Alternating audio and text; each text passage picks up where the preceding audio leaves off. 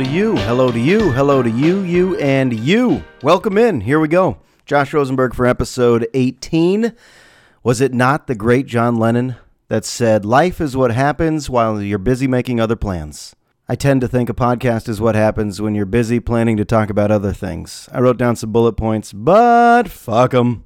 Throughout the week, I just write down a bunch of shit that I think I want to talk about, and then when I start recording, my mind just goes into a different sphere.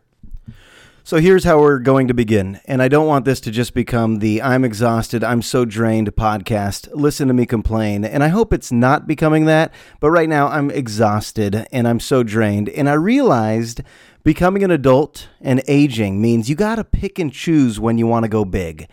And those times in life are going to decrease and decrease and decrease until you just say, you know what, let's just stay in. Let's just stay in. Both my wife and I, we like to go big for one another's birthdays. Not sure why. It's a good idea. It always sounds good on paper. You plan a big event, maybe a big reservation at a nice new restaurant, maybe stay up past your bedtime. Bedtime right now is 9 p.m., so that's not saying much. But this past weekend, it was my wife's birthday, and I thought, I'm going big. So I got concert tickets, got tickets to see Ray LaMontagne at the Greek Theater in Berkeley. That sounds good, right? So far, so good. Thought I would order in some Mexican from Caviar, the food delivery service. That sounds good, right? So far, so good. Stock the fridge with a tasty beer. Maybe shake up a few martinis. Got a babysitter. Got an Uber. I had it all planned out. And then, as the night started to unfold, I realized this just ain't my night. This just ain't my night. And it all started the night before. If you don't get a proper night's sleep, then you just bring sleep deprivation into the next day. And you get those tired eyes, and you get that irritability, and you get that feeling of, should we just say screw it and stay in? But no, you persevere. You keep going. You keep moving forward because we got a birthday to celebrate. And of course, because we knew we were going to be out of the house for about five hours, got to take the dog on a big old walk. And if I don't mention a dog walk on this podcast, then it is not Here We Go with Josh Rosenberg. So, went on the world's worst dog walk from dumpster to dumpster. I know that's not how dog walks are supposed to work, but I've lived in apartment complexes pretty much my whole adult life. So, that's how we live. We go dumpster to dumpster. I don't even fight it anymore. I don't even call him a bad dog. He's just a reflection of a pretty bad owner. Okay, so the dog walk was awful. I ordered the food. There was only a couple of Mexican restaurants on caviar, so I picked one. We got enchiladas and nachos. It looked like an eight year old chef put it together. Just threw every ingredient together. Those were not nachos. It was a few tortilla chips under a mound of hard refried beans topped with sloppy queso. And then the enchiladas. It wasn't even rojo sauce. It wasn't even the good red sauce. It was just like ketchup. And the onions, not even sauteed, just raw onions on top of ketchup, uh, on top of a cold corn tortilla wrapped around uh, string cheese. Not even going to give it credit and call it mozzarella or jack. It was just string cheese. Disgusting. And my wife, so sweet, she said, This is good. This is good. You know, when your voice gets high, yeah, this is good. I'm enjoying it. No, we're not. Then the beer I got, too hoppy. And she said, This is good. I know she doesn't like hoppy beers. But she says it's good. No, no, no, I like it. I like it. I finally hit the jackpot. I got a lava cake at Safeway. It says warm up for 30 seconds. I kind of warmed it up. So it was just chocolate cake. I guess I didn't get the lava effect because I didn't warm it up properly. But maybe I was a little uh, overly eager calling that the jackpot, but it tasted good. Okay, finally something tasted good. Put a candle in it, make a wish. Here comes the babysitter. Got the Uber on our way to Berkeley. Look at us living it up. 7:30 p.m. arrival, right? Because that's what the ticket says. Ray LaMontagne at the Greek Theater, 7 p.m. Well, we get there, the place is half empty because the opening act was awful. Maybe the worst band I've ever seen. Just a lady screaming into the microphone as the washed out hippies behind her on these instruments are going jam band style, but not good jam band, more like a cartoon horse. The type of drums that give you a headache, and she was screaming. She wasn't singing, and it was terrible. But we said we're going to make the most out of it. Maybe Ray likes to pick a bad opening act because in contrast it'll make him look so much better. Fast forward to 9:15, he finally comes on stage. Okay, so now it's dark. He comes on stage and I have the realization I guess I'm a Ray LaMontagne fan from like 2010, 2011 because the first 10 songs he plays, I don't know. They weren't bad. They certainly weren't good. It was just, you know, he has a great voice. If you don't know who the guy is, he has a really good voice, kind of folksy, kind of bluegrassy. But he attempted some rock. Didn't work, Ray. Look at me, the music critic, telling Ray LaMontagne it didn't work. Then 11 songs in, I realized he hasn't played one fucking song we know, and now we're getting a little annoyed. You know, you pay good money, you get one outing in a while as new parents, you dress up, you put on deodorant and cologne, a lot of cologne. Gelled my hair, just kidding, I don't own gel, but I would have. It was one of those nights where I would have gelled it, or maybe Aquanet, hair sprayed it, maybe some mousse, but turns out none of it because my hair is like sheep wool. Doesn't matter what you do. But still, we got all done up, dressed to the nines, whatever that means, and head out to a concert. And this guy doesn't play one damn song we know. And then we look at the clock. It's time to go home. Time to take the Uber home because the babysitter shift is about to end. And it's not even worth texting the babysitter, hey, can we have an extra half hour? Because Ray ain't doing shit. And then he plays song number 13, 14, 15, 16, and we still don't know any of them please just play Jolene. So my wife, who I've never known to yell at all, screams, Play Jolene! And that is the first time at this concert that Ray said anything outside of the lyrics of his own songs. Ray LaMontagne responded, and we're not sitting that close. Ray responds, Haven't you heard that song enough? And then gets into another shitty song. As you can tell, I'm a little upset and I shouldn't call his music shitty because it's obviously good. That's why we were there in the first place because everything he does is pretty good. But you want to hear the hits. You want to hear at least one song that you recognize. And here's why I don't feel like I'm alone. I've been Googling reviews to see if anybody agrees with me. I have not been able to find one review. But here's why I don't think I'm alone. I looked at the entire amphitheater and nobody was dancing. This is the Greek Theater in Berkeley. This is the mecca for hippies to just dance with the arms like airplane wings. You know that dance? Go in circles like your arms are airplane wings. You'll usually find a few hippies at the Greek theater giving you a little dance to the gods because the psychedelics just kicked in. But no, nobody. People weren't even tapping their feet or nodding their heads. This was a dead crowd. Not dead heads, but this crowd was dead. Fact. I would have felt bad if it was just me and my wife not feeling it. But the whole place was waiting and waiting and waiting. So I assume if you're a big Ray fan, like you know every song off every album, and you still like his new music, then you had a good time. But this just goes back to my point. If it's stand up comedy, you don't want to hear any of the old bits. Give me the new jokes. But if it's live music, please play some songs that we've heard. That's why we're there. We've never heard you play it live, so we want to see it. That's where Ray messed up. You think Paul McCartney is telling anybody, haven't you heard Hey Jude enough? Haven't you heard enough of Hey Jude? You know what, Paul? We probably have, but we paid a hundred bucks, so why don't you get behind that piano and go for it? La la la la la la la na na na na. Hey, play it. So I don't know. We left early. Maybe Ray did about an hour after we left of all the songs we wanted to hear. This all goes back to the fact that when you age, which is what I'm doing, I guess that's what we are all doing you don't always have to go big. For my birthday, Shani, you know, picked these great restaurants in San Francisco. We're going to start here, then we're going to go there, then we're going to go there for an aperitif and get dessert here. We'll get an appetizer there. We'll go get fresh seafood there. None of it worked. It's because I'm an impatient old bastard and I just desire the couch. So I think we've learned a lesson. You don't have to go big anymore. And this goes for a lot of things. You got to pick and choose. New Year's Eve, I used to go big. I think I went to Tahoe eight straight years just to be outside on the rowdy streets of Southlake. Not anymore. Super Bowls? I think there were 10 straight years where I wanted to go to the biggest, craziest Super Bowl party. Now, just my wife and I on the couch. I should add the baby to all of these scenarios because there's a baby now. Just making some unhealthy food, a big old platter of nachos. That's all we want to do for the Super Bowl. And some of you listen to this and say, you sound like a hermit. You sound like an introvert that can't get out of your home. Not true. I can still do crowds. I can still do a few, but not as many. I'm just past my prime. I'm not fully retired, just a little past my prime. So my next birthday, probably just rent La Bamba again and find a Red Lobster. Never actually been to a Red Lobster, but those commercials look good. I don't even know where there is a Red Lobster. Red Lobster, it's like Sonic. So many commercials, but you never actually see one. Does anybody ever see a Red Lobster? No. But tons of commercials where shrimp is bouncing. That's how they advertise fresh seafood. They just pour it onto a table and it's icy and it's bouncy, and everybody in the restaurant is smiling and laughing. And uh, it's a diverse crowd in every restaurant ad now. They never just have a table of white people or a table of black people or a table of Asian people. Everybody from every race is represented at every table. That's a good restaurant ad nowadays. It's a good thing, you know, embrace diversity. But the Red Lobster ads, they look good. So that's my next birthday. No need to go big anymore.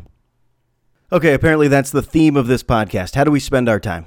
How do we spend our recreational leisure time? So, outside of our professional commitments in life or our family commitments. And I think one of the big questions that everybody asks themselves with smartphones taking over our lives, we are inundated with the apps and social media platforms. So, we ask the question what the hell were we doing before? All of those minutes that we are now on Facebook or Twitter or Instagram, all of those minutes were spent doing something else in the very recent past. What were we doing? So I actually thought about this. What was I doing? Now I'm losing so much of my life going to these stupid apps that I know I need to take off my phone. I know for a fact I will quit cold turkey because I don't want to live a life where I am addicted to this damn thing in my pocket that vibrates and has photos of people doing things that don't matter. All right, so here's my upbringing. I watched a lot of baseball. Nowadays, I don't watch any baseball. And I think I know why I watched a lot of baseball. I loved playing, but the teams, obviously locally, the Giants and A's, when I was really developing my love for the game, we're talking about the late 80s, early 90s, there were some incredibly fun players to watch. So if my dad took me to a game in Oakland, I get to see McGwire, Canseco, Rickey Henderson, Dave Stewart, the Eck. These are true personalities. These are true characters. And I was hooked, immediately hooked. And there was local TV coverage, local radio coverage, so I was dialed in. Think about a nine inning baseball game. That's about three hours, but I'm from a region of the U.S. with two baseball teams. And then you had the Giants back then the Will Clark Giants, the Kevin Mitchell, Matt Williams Giants. And then in 89, of course, people talk about the earthquake, but let's not lose focus of how many legendary characters were on these teams. And to, uh, what was I, eight, nine, 10 year old back then, that'll hook you. So I was hooked. For many years, I would watch hours and hours and hours and hours and hours and hours of baseball. Now I watch zero hours of baseball, actually, zero pitches. How sad is that? I don't think I've seen a pitch this year. God, how times have changed and I don't feel like I'm missing out on anything, and I'm worried where those minutes are going. Maybe my phone. Also, magazines. I used to read magazines. I used to have subscriptions. I used to go to the mailbox. There was ESPN the magazine, Sports Illustrated, uh, Golf Digest, and even before that, in the dorms, Maxim.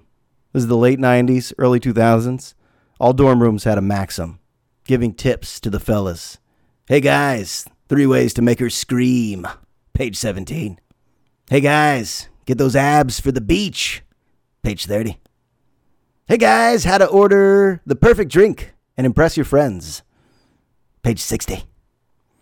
And this shit mattered. Maxim magazine was a big deal. Nobody's reading magazines anymore. Or nobody in my age range. Certainly nobody in college is subscribing to Maxim or FHM. Hey guys, turn those triceps into rock hard sculpted Greek god triceps. Page 70 and I would read it all and believe it all. Sheep.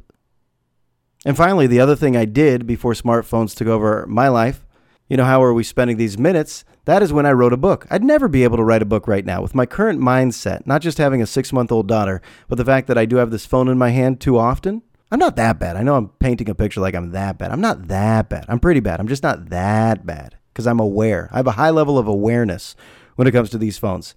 But when I wrote a book, there was no temptation to go to my phone. Now, I would probably write a sentence and then go to my phone. Would not be productive at all. I heard Moshe Kasher say he's a comedian that's not funny, but he wrote a book, Kasher in the Rye, about growing up uh, with deaf parents, and he was a true rebel in Oakland. And it was a decent book. It's not funny at all, but it was actually really well written. And he said to write a book, you have to commit about one hour a day to just sitting in front of your keyboard every day for six months. That's not a long time, but I think that's what I did. I went through spurts where I was just committed to focusing on typing and writing and typing and writing, and I was determined and I was feeling motivated and inspired. I don't have that part of me anymore. that would just sit down and write and write and write a book. It's amazing to think about real authors. Have you ever thought about the real authors? The Dean Koontzes, the John Grishams, the Jodi Picoults, the Mitch Alboms, the prolific authors? How do they do it? Are these people human? Are they robots? How do they have so many creative ideas and they know how to paint a picture so perfectly? Like the real professional authors are amazing minds. I know I always use superlatives. You think I'm going to say the most amazing minds, but they're up there. I mean, that is one of the most impressive professions ever. My goal was just to write a book, see if I could do it. I did it. If you read it, you liked it, great. If you read it, you didn't like it, don't you dare tell me. I'm too sensitive for that. But if you haven't read it, hey, pick it up and then lie to me. Say you liked it, whatever. But the real authors, when you read someone's writing and you're just like, this is amazing, theater of the mind, I'm able to picture it. It's a beautiful thing. I wonder what's their process? Probably put the phone down, probably uh, avoid going to Ray LaMontagne concerts, waste of time. Probably don't own a beagle, the worst breed. That'll take hours out of your life. Clearly, I love this beagle, but come on. Come on. My nerves are frayed. I can't do this much longer. And plus, here's the actual point. I know I just spent a long time not getting to any point, but I think there's a point buried here.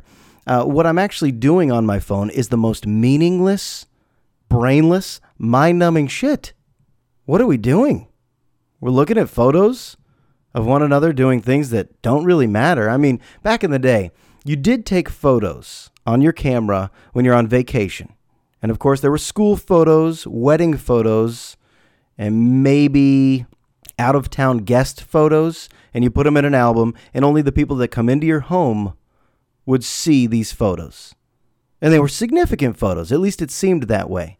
Now, there are some people that put up about 10 to 20 photos a week of things like eating lunch or on a walk or heading out to work, catching a movie tonight, and they put up a photo. Or of their kids eating a meal. Here's my baby eating a meal. Here's my baby eating another meal. Here's my baby eating another meal. And I don't think these people are truly convinced that anybody cares, but it's just like you go with what society is giving you. Like, for example, if I had a horchata machine in my kitchen, every day I would drink horchata just because it's there. And then if somebody ripped away the horchata machine one day, I'd probably miss it for a little while and then realize I don't need that much horchata. That's why if all of these apps just went away, if all of these social media platforms just went away, I don't think our lives would be worse. I don't think I would miss it once I would rewire my brain chemistry to just get back to how it used to be, how I yearn for that. I think we'd all be okay. If it all just went away, we'd all be okay. Because taking this many photos and looking at other people's photos, it's not really what we're intended to do. There are studies on the negative impacts of what it does. It makes people feel isolated. It's unnecessary envy because people are putting up idealized versions of themselves.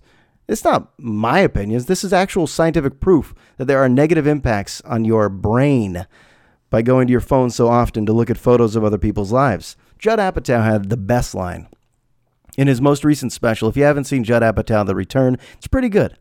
But he talks about having teenage daughters every single day.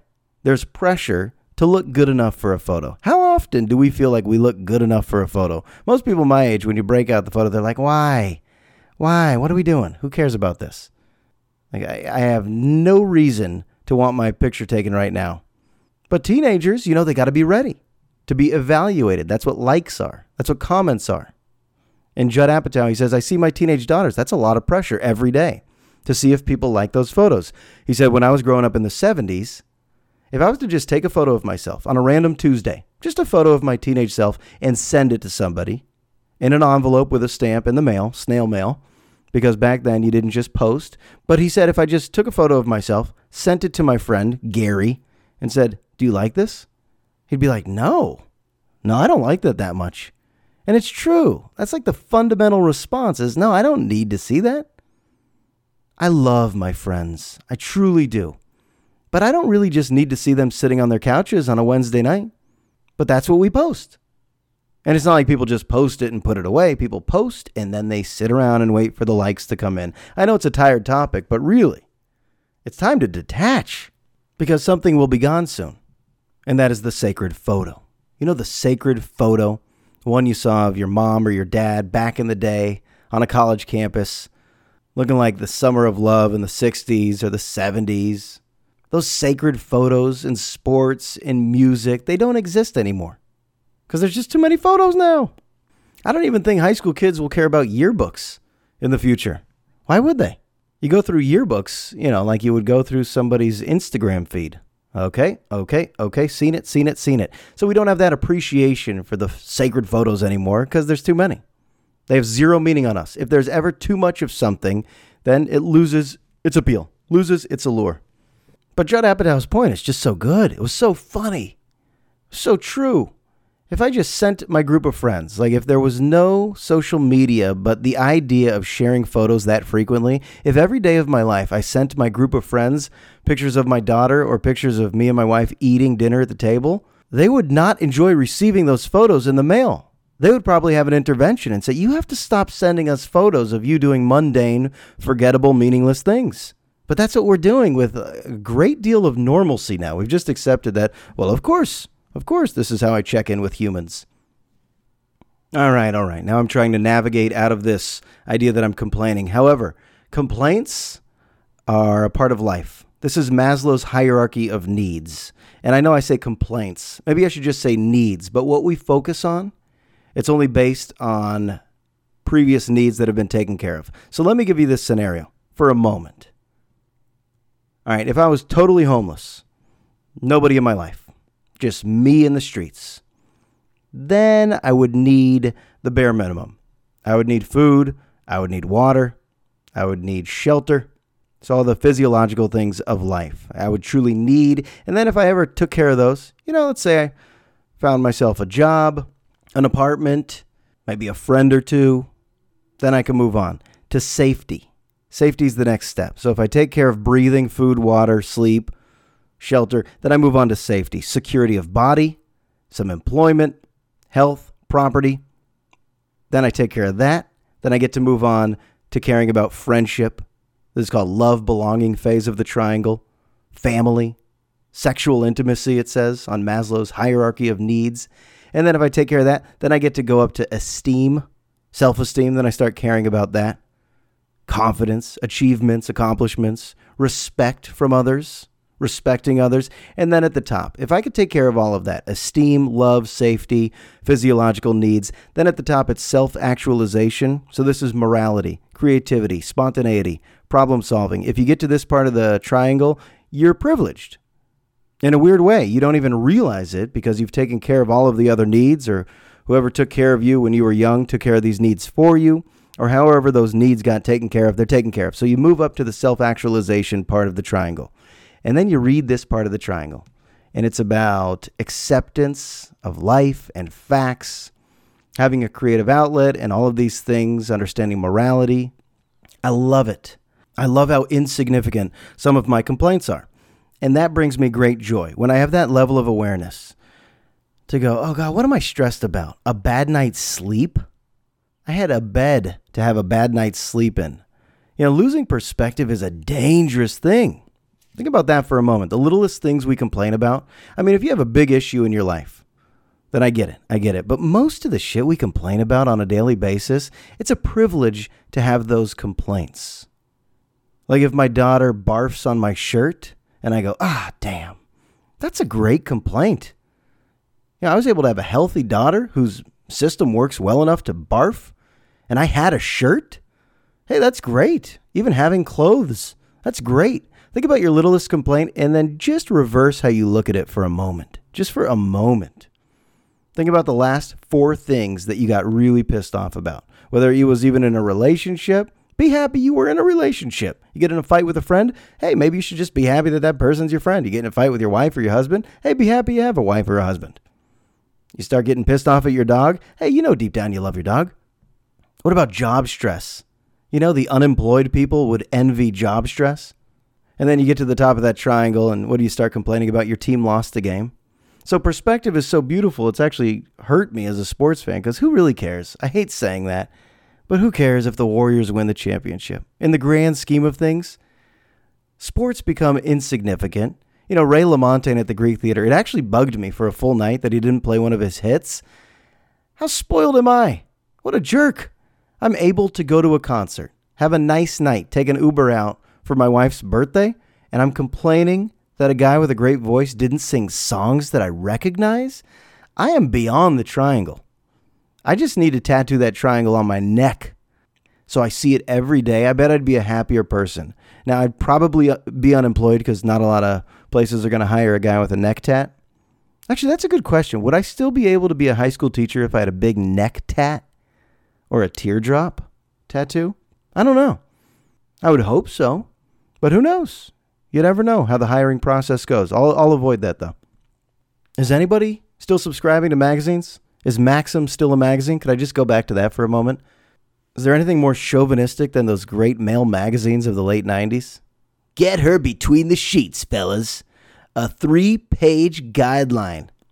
And us dorky college kids would actually read that and go, all right, now we know. Now we know what to do with the females on this campus. Thank you, Maxim Magazine. Some scary shit, huh? The guidelines in these male magazines. Maybe that's good. People aren't really reading magazines as much. Not good for literacy, but maybe that's one of the positives of having your phone. At least you're not subscribing to bad magazines. You realize who the coolest person is of all time? I'll, I'll end with this. The coolest person is Bill Withers. Bill Withers, you know, great songs like Lean on Me, Just the Two of Us, Lovely Day. That was our exit song at the wedding after we said, I do, I do, had the first kiss at Deer Park Villa. Then hit it, Bobby Wu, DJ, buddy of mine from the radio days. He hit it, Lovely Day, and that bass line. Ooh, boy get the crowd going. But Bill Withers, you know, a lot of his songs have been taken into the hip hop world, just like any rap song. All of those beats are stolen from something in the soul, R&B, funk world of the 70s. But Bill Withers is the coolest human on earth. About 10 years ago, there was a documentary about him called Still Bill. And that is still my favorite music doc. Still Bill. So down to earth. He was born cool. Ain't no sunshine when she's gone. You know that song. Bill needed a lyric. He found I know. And I know, I know, I know, I know, I know, I know, I know, I know, I know, I know. He says it 26 times and it's not annoying. Who's that cool? Where they could just drop a lyric 26 times in a row. It's karaoke gold. If you ever pick Ain't No Sunshine When She's Gone by Bill Withers and you get into the I knows and you do it properly, you get the crowd going. Plus, it's easy. You don't want to challenge yourself too much at karaoke night. I act like I know what I'm doing. I've probably been to karaoke night at a bar twice, maybe thrice in my life. It's like trivia night at a bar. You go and you go, why don't I do this more often? And then you realize, oh yeah, I'm aging. I can't go big. I can't I can't do anything without feeling remorse and true exhaustion. But back to Bill Withers. Watch this documentary, Still Bill, and just listen to him tell his life story. He says I was never a great musician, never a great singer. Maybe true. Maybe true technically but he's cool. And it comes through in his songs. Use Me. You know, they have that on the Anchorman soundtrack.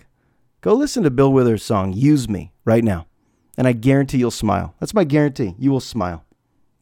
And I know, I know, I know, I know you will smile. All right, if you know a good tattoo artist, I'm ready to get the Maslow neck tat. And I had some other notes written. I had this bullet point written is Louis C.K. going to have a comeback? But I'll get to that in episode 19. This is episode 18, wrapping it up.